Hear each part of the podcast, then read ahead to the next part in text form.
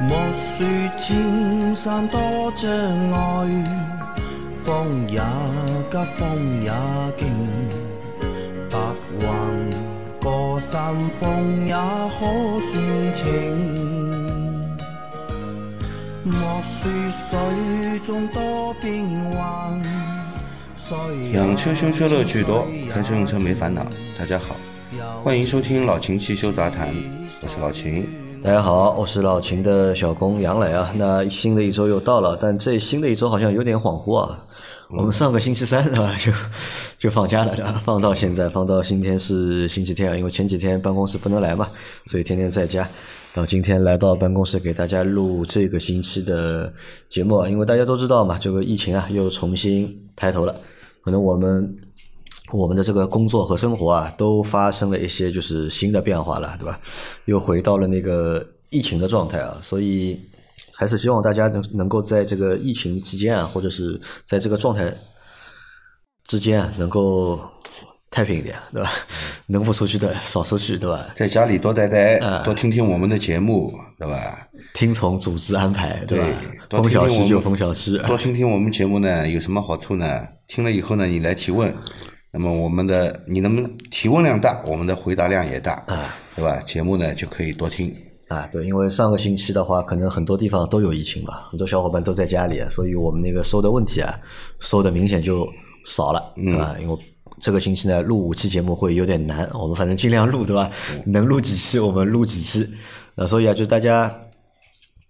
这是一个事情啊，就是多提问题。还有一个问题呢，就是我们在上个星期啊已经做了三次直播了，已经、嗯、用了新的方式做了三次直播。然后这个星期开始呢，老秦也会参加这个直播。嗯，我们会有一场，每个星期会有一场是老秦的专场，而且这个老秦专场呢不一定是仅限于就是和大家来聊这个修车的问题，大家反正什么都可以聊。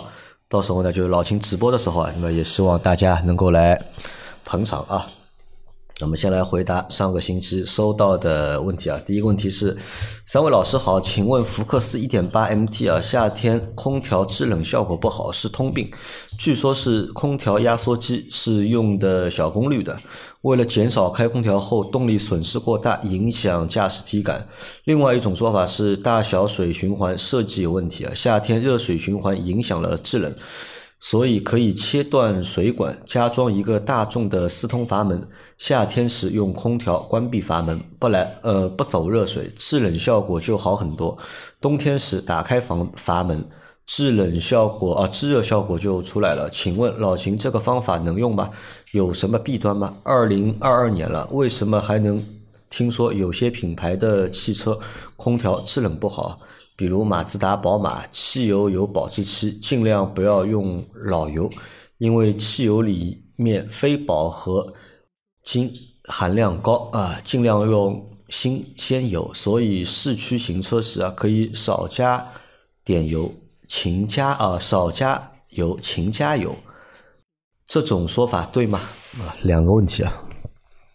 嗯，一个问题是关于空调的，呃，老的福克斯，嗯、呃，说空调制冷效果不好，嗯，福克斯的制冷效果其实应该很好的，嗯，老秦是没有听到过有这个说法，说老福克斯空调制冷效果不好，对，福克斯的福克斯的空调棒其实功率不小的，制冷效果应该很好的，对吧？如果制冷效果不好，有几个原因啊。首先你要看一下冷媒是不是缺失，冷媒量不够，冷媒量不够的话呢，那么基本上制冷效果就不会好。第二，你要看你这个压缩机工作状态是不是良好啊、呃，如果高低压，因为空调棒在工作的时候，这个高压和低压，嗯，对吧？低压呢基本上在两公斤到两点五公斤，高压呢基本上在十怠速状态在十五公斤以上。啊，不超过十八公斤。那么，如果低压高高压低，那就是空调棒老化了，它有可能造成制冷效果差。还有呢，就是你之前有没有换过冷媒？如果长时间没有换过冷媒，很多年没换过冷媒呢，建议你这个把冷媒放掉，抽一下真空，重新加注新的冷媒，啊，那么可能它这个只要高低压是正常的。肯定会冷，啊，就取决于两个主要的原因，对吧？一个是冷媒，还有一个就是压缩机的这个就是工作压力，嗯，到底对不对？还有还有原因的，比方说前面冷凝机脏啊，散热不好，不行啊，对吧？你把冷凝气冲洗干净，把冷凝气冲洗干净，哎，它制冷效果也会有提升。然后蒸发箱里面如果脏，你长时间没有洗过，对吧？造成蒸蒸发箱的通风不良，热交换也不好，那也不冷，嗯，对吧？还有就是一个内外循环，如果内外循环出问题的，一直是属于外循环状态，它也不冷，嗯啊，所以空调要要它制冷，其实要蛮多，要要要满足蛮多元这个要求的，它才会能够冷。好吧，那它里面说到了一个什么切断水管换个四通阀门、嗯、这种做法可取吗？它原车就没有这个装置嘛，这个车、嗯、对吧？它原车没有这个装置，那别人的车怎么会冷了呢？嗯、又不是所有的车都不冷、嗯、对吧？如果 你, 你对这个制冷的要求特别高、呃、所有的制冷工作都良好，你还是觉得不够冷，那可以做这个事情，可以这么搞，可以做这个事情、嗯、因为这个你加一个四通阀门的话呢，它这个发动机里面的热水啊就不会循环到蒸发箱里面来、嗯、因为毕竟蒸发箱和那个啊、呃、不会循环到暖风水箱里面来，毕竟这个暖风水箱和我们的蒸发箱是挨得很近的，嗯，而且它这个导风板在这个切换的时候，如果关闭不严，会有一部分暖风水箱在这边的热风混合着冷风一起进来，对吧？这个是有可能，这个是有可能的啊。呃，如果你把它切断的话呢，呃，那么热水不进暖风水箱，那么工作台里面温度就不高，那么对制冷肯定是有帮助的。那这样做会不会有什么隐患？隐患是不会有隐患，就是你在截断水管加装这个四通的时候，你安装四通的时候一一定要保证这个密封嘛，要不然会漏水，嗯，对吧？要不然会漏水。然后暖风四通要看这个和你这个暖风水管的口径是否匹配、嗯、啊，口径如果不匹配，那么比较松的话也容易漏水，对吧？也容易漏水、嗯、啊。如果你真的要改的话呢，你搞个手动的，我觉得。也麻烦，这个也能装自动的，我改过的。以前的凌帅你记得吧？记得。凌帅的空调都不好，嗯，都说这个夏天空调不够用。我改出来的凌帅，出风口温度两度。嗯，就是你你试过对吧？对，因为凌帅他当时呢，这个空空调空调棒的确是制冷效率有点问题，再加上呢，他厂家出厂的时候也省了这个暖风水阀。也省了这个就是暖风的这个四通的一个水阀，那么造成它这个夏天啊、呃、高温的水一直往工作台里面暖风水箱在这里在过，那么进一步造成它的那个制冷效果制冷效果差，嗯，那么我就给它改了一个改了一个这个四通水阀，但是我改的四通水阀不是手动的，是用真空控制的，它是用真空来控制的。那么用真空控制呢很简单，我只要在这个利用我们那个发动机上面的真空，我找一根管子搞个三通，不影响它原来的真空工作，对吧？搞个三通，另外一个三通去控制什么呢？控制一个真空电磁阀。那么我就用这个空调的请求信号去控制这个真空电磁阀、嗯、它一旦工作以后开始抽真空、嗯、那么就去拉动这个拉动这个阀门暖风四通上面的一个真空膜片，嗯，去驱动这个暖风四通、啊、对吧？它就只要你开空调，它自动切断热水、啊、对吧、啊、简单吧、啊、高级我不用我手驱动了嘛，对吧、嗯、好，那他还问啊，就二零二二年了，为什么还能听到有些品品牌的汽车空调制冷不好，比如马自达、宝马？现在还有空调制冷不好的车吗？很少很少很少很少基本上很少。一般现在出来的新车型夏天空调都是够够用的，都够用啊。以前可能都是小排量的车，以前不够用啊、呃。你说以前什么车空调不好呢？就是那个夏利，夏利啊，对吧？一个三缸的小发动机，嗯、这个带个空调也很累，空调一开车子浑身抖，而且还不冷。嗯，只有在马路上跑，加着油门跑的时候还行，嗯、一旦怠速了以后，哎，这个空调出风口出来的风温度马上就不一样了，对吧？这个以前的车是有空调不好的，但现在空调应应该没什么问题啊。因为我你看我那个车三缸的 一点零 的，嗯，带着个空调棒，夏天开空调一样冷啊，一样冷啊，一样冷啊，对吧？啊，好，然后他还有个问题啊，他觉得就是这个油啊，对吧？要用新油，对吧？油在油箱里时间长了之后，对吧？嗯、会不好，对吧？他说就是要少加油，对吧？然后勤加油，对吧？这种说法对吗？你不嫌麻烦的话当然没毛病，嗯、但是我去加油站我肯定是把油箱加满的，一般都是加满的、呃、加满了油用完了再去加满、嗯、因为你整整个一箱油的使用周期不会太长的，嗯，我相信你不会一个月都跑不掉一箱油吧，啊，对吧？这个油汽油放在油箱里面放一个月它不会变质的，嗯，如果你放个半年一年的有可能的，嗯，对吧？这个油不行了，热热值降低了，跑起来没劲了，有可能的啊。嗯，你你一个月至少加一箱油吧，这有什么问题呢？嗯、你老老往加油站跑，除非加油站在你家隔壁，嗯、要不然你老往加油站跑，这点路都是白费的嘛。嗯、对的，增加油耗嘛，对，对吧？嗯啊，然后说到这里的话，也正好在前几天，对吧？这个油价又上涨了嘛，对吧？嗯、现在这个油价是史上最贵了吧？应该。嗯，我我家九十五号的已经到九块多了嘛。啊，九块多。对。啊、然后九十八号已经超过十块了，已经。九十八号已经超过十块了，对。好、啊，再来下一条。各位主持人好，请问一下，二零一八款别克威朗 六 A T 的变速箱油啊，多久换一次？目前六万公里，保养手册上写八万公里换。纠结到底是现在要换吗？听人说通用的变速箱容易出问题。嗯、呃，问得好，嗯啊，还好你来问了，啊，赶紧换，啊、到八万就晚了，对吧？啊，赶紧换。我们建议这个变速箱是四万公里，四万公里或者两年换一次、嗯、啊。那你到现在已经四年六万公里了，嗯、对吧？赶紧换啊！你换好了以后，坚持四万公里换一次。嗯，你不信？你这次换下来的油，保证你是很黑的。嗯，而且你下次到四万公里再换，换出来的油还是很黑的。这个变速箱就这个样子，所以一定要勤换油。变速箱油发黑不是好事啊！嗯、变速箱油发黑，变速箱要坏的。所以它四万公里放下来的油啊，都是黑的。你你这个六万公里放下来的油肯定很黑的。啊，而且你看啊，通用的话可能还是没有吸取教训啊。对吧？他那个 六 A T 以前问题一直很多嘛，对吧？嗯、其实很多一部分的问题、啊。没有，他二零一八的别克威朗上面加装的那个 六 A T 已经是、嗯、新的了，已经是改进过的，对的、嗯、故障率没有以前高。嗯、但是呢，这个变速箱我跟你说，你还是应该四万公里换一次油，嗯、好吧？大家要知道，就以前那个 六 A T 啊，一直有问题啊，当中还有一个很大的原因啊。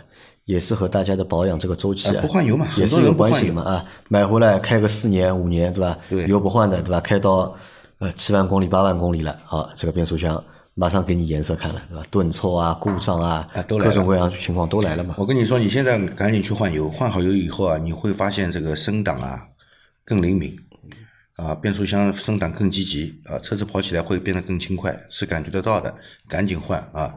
但切记啊，要去换那个原厂的，换原厂油啊，不要用第三方的油，嗯、也不要跑到大猫用所谓的什么爱信的又是什么的油，不要用这种、呃、这种油，好吧？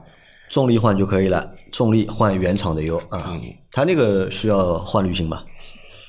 它这个不换滤芯的，这个不换滤芯，换不了的，换不了。对，嗯、所以这个变速箱呢，这个要求其实很高的。嗯，它用的是迪斯隆六的标准的。有用迪斯隆这个标准就是通用自己、嗯、自己的一个标准嘛，变 A T F 的迪斯隆标准是通用的标准嘛，对吧？所以呢，这个你这个变速箱油必须用原厂的，好吧？不要去用第三方的油，因为第三方的油油基本上达不到迪斯隆六这个标准的。嗯啊，好的啊，再来一条。三位老板好，我的车宝骏 三一零 W 三年了。今天洗车发现车门靠下的位置有凸起的锈迹，我没有做过钣金，外观上看也没有划伤，这是怎么了？请教如何处理？老秦有看到那个照片吗？呃，一台白色的车，我看到了照片，嗯、这个的确是啊，是从里面锈出来的。对的，凸出来的。对，从黄的。嗯、对，从里面锈出来的，就是外面的油漆起皮了。嗯。是在外面油漆没有破损的情况下，嗯、啊，从油漆底下的钢板内部开始生锈。嗯、这说明什么呢？产品有问题的。产品有问题，防锈工艺没做好。没做好。防锈工序肯定偷工减料了。嗯，从里面开始修的吧？从里面开始修的。我在想，会不会是从门内修的？如果、呃、从门门内修出来，修成这个样子的了，嗯、这个油漆刮掉，里面就是一个洞，已经修了很呃，就已经有洞了，就是。啊，如果是从门内啊，嗯、就是门的内侧，门板里面，门的铁皮的内侧，如果往回去，因为门门内其实是潮湿的，它不是干燥的，嗯、要不然它要有排水孔干嘛呢？嗯、对吧？这个地方就是会进水的，你洗车下雨啊，都会顺着这个玻璃啊这里流进去的，是吧？嗯、这里面如果是潮湿的，如果排水正好排水管道又堵掉了，嗯、排水孔又堵掉了，造成里面过度潮湿，时间一长，它里面的防锈可能做的还不如外面。而且其实里面的那个潮湿状态要比外面更恶劣。对，嗯，它从里面往外锈的话呢，如果从外面的油漆已经凸起了，基本上这个油漆刮掉里面是有一有洞的哟。那它这个该怎么办呢？你看一下你这个车过保了没有？因为 三一零 W 的话，这个车型不算太老，三年嘛，它啊，三年啊，三年，一般车的质保是三年嘛，这个算在质保里面吧，嗯、应该算的吧？算质保，车身覆盖件也是质保范围，嗯，它又不是一号品了，嗯，什么我开三年车子就要烂掉了，嗯、这个车还有买，还有人会买了，嗯、对吧？所以啊，给你个建议啊，就是你要不先去四 S 店吧，啊、嗯，就问一下，对吧？这个如果没过保，我跟你说啊，嗯、他给你补油漆不要，嗯、补了没用的，这个地方已经烂了锈了，补好油漆没多久啊、嗯，没多久又要出来的，嗯、换门叫他换门。好吧，这个看一下你有没有过保，如果没过保的话，快去四 S 店去找他们去帮你解决这个问题，啊、嗯，好吧，这个算是质量问题。对的，那万一过保了呢？不巧。三幺五刚过，没用。今年三幺五没有汽车平台，因为上个星期大家都在等嘛，对吧？三幺五，但是没有汽车平台啊。那如果已经过保怎么办？这个已经过保啊，啊，要自己解决怎么？已经过保的话，那你就只能自己解决了，怎么办呢？只能自己解决。但是我觉得可以跟四 S店搞的，嗯，因为这个修到这个程度，早就开始修了，对，不可能刚开始嘛，一两。一两个星期就修成这样的，嗯、对吧？你说这个我只是一开始没发现，嗯、没发现这个早就开始烂了。我在质保期里面它就已经有问题了，只是我现在才刚刚发现。你你跟他搞一下，你要给我，嗯、你要给我保修，给保修对吧？好，那和四 S 店搞一下啊。啊，再下一条，老师们好，之前我提问我的前挡风磨花了，过程是这样的。一个月前我去四 S 店换前保险杠，取车后半天啊、呃，取车半天后发现前挡风有明显的细小划痕啊、呃，冲着阳光很明显，我猜是喷漆的师傅啊喷上去了漆，然后给我刷车时磨出来的。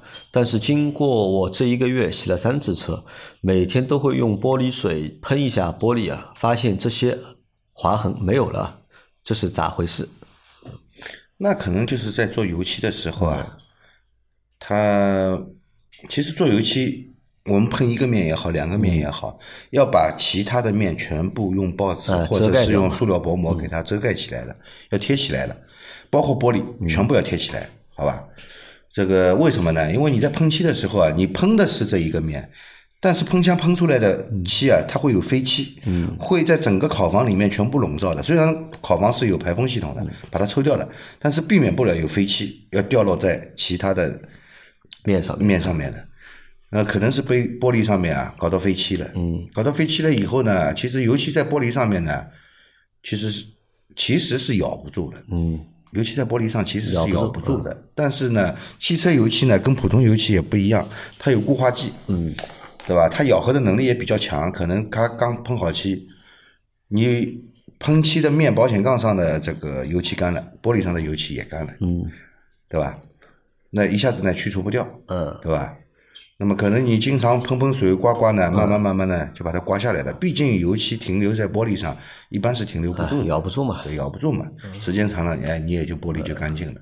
那只能这样来说。呃，那这个咋回事呢？就是在这台车啊，在施工的过程当中啊，没有规范施工，对，它没有给你遮盖，或者说是这没有遮盖严实，对吧？造成废气跑到玻璃上去了。这个事情，你当时拿到车就应该跟 四 S 店交涉，对的，对吧？搞不好还能赔你两次保养，对吧？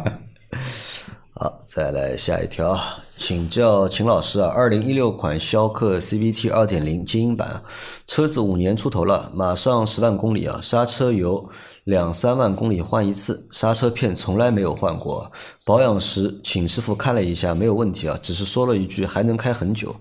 我平时开车很温和，极少急刹车，平时都能预判驾驶，进收费站都是提前收油减速，基本不刹车。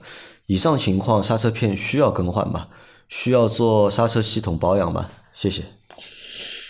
嗯、呃，是这样的啊，嗯，那、呃、十万公里了啊，还不需要换刹车片。呃、你十万公里不需要换刹刹车片的人其实蛮多的。嗯，我我在修车其实平时碰得到的，很多人都是五六万公里要换。嗯。对吧？这是一个正常的一个开法。嗯。那有些人呢，就是很早红灯很早就丢油门了，嗯，对吧？有些刹车用的少嘛，就是。啊、嗯，有些人呢就喜欢开到要停的时候再踩刹车，有、嗯、有些人就是丢油门滑行过去的，对吧？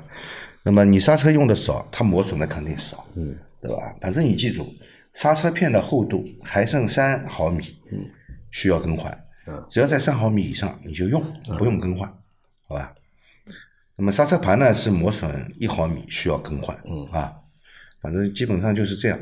因为刹车片不是油液，对吧？嗯、油液的话一定有就是更换的时间周期的，嗯，对吧？但刹车片的话就是主要还是看它这个磨损情况。对的，磨磨薄了那就需要换，没有磨薄那么你继续开。对的。那他说有没有必要做那个刹车系统的这个保养，深度保养？呃，刹车系统的保养呢，其实换刹车油也是刹车刹车系统的保养保养范围，嗯、对吧？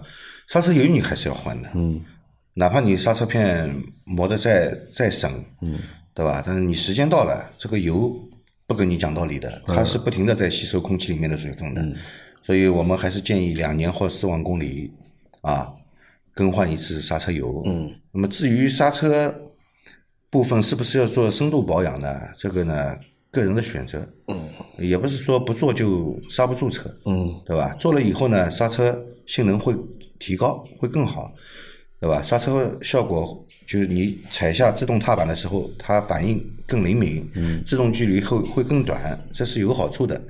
那不强求啊，不强求，不强求啊。如果你想要做的话，嗯，没问题，你去做啊。好的，反正是有好处的啊。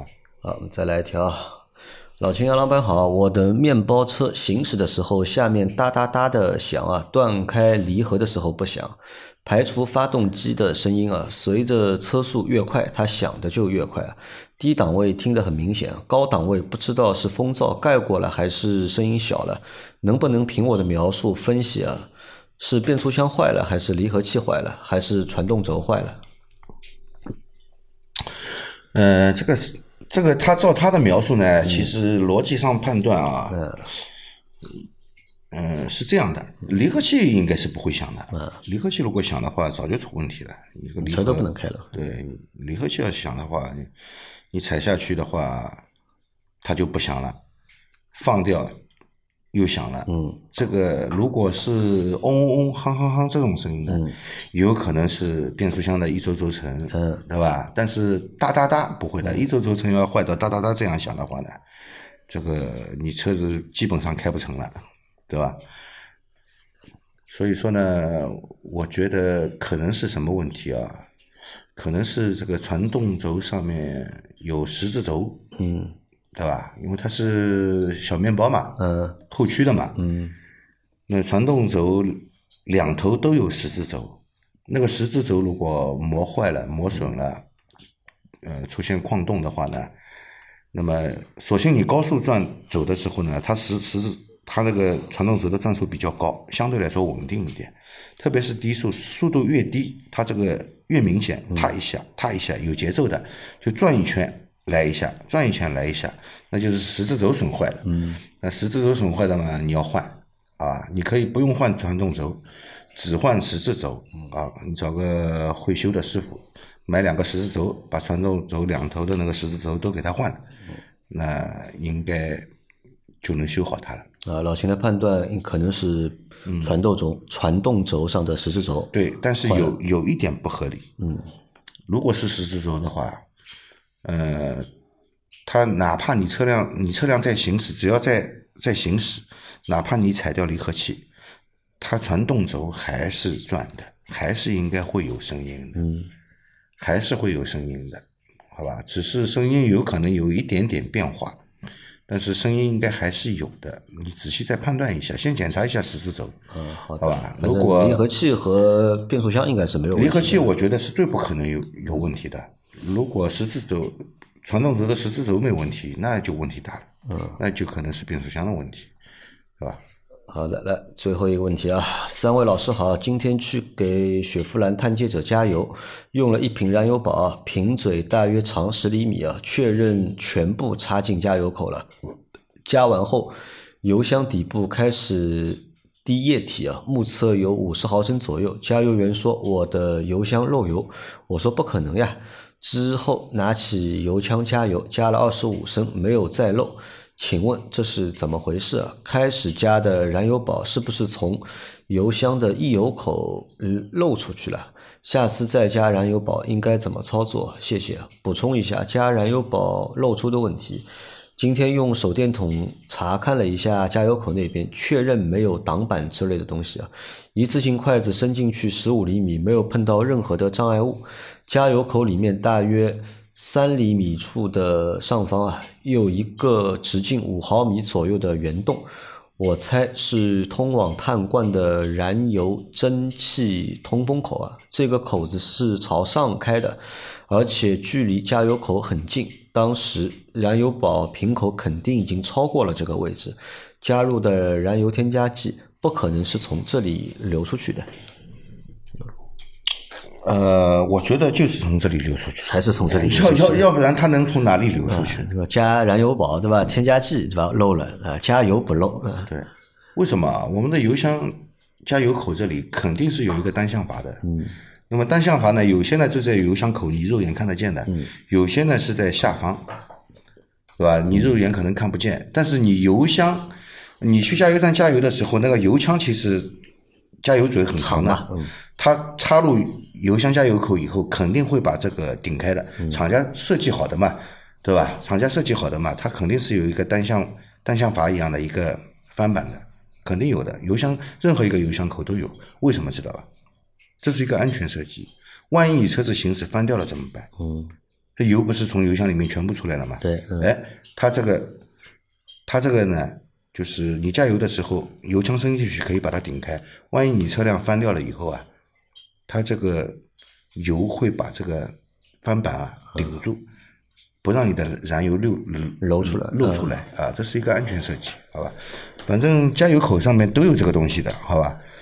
那么你这个十公分长的一个燃油宝的一个口呢，油嘴呢可能顶不到它。嗯，你虽然全部插进去了，但是还没把它顶开。嗯，但是你这样插进去的话，它肯定是流速很大的往下流的。嗯，一般一瓶这种添加剂的话，三百多毫升嘛，嗯、对吧？其实油箱加油口，你看它很细的，它的容积是有限的。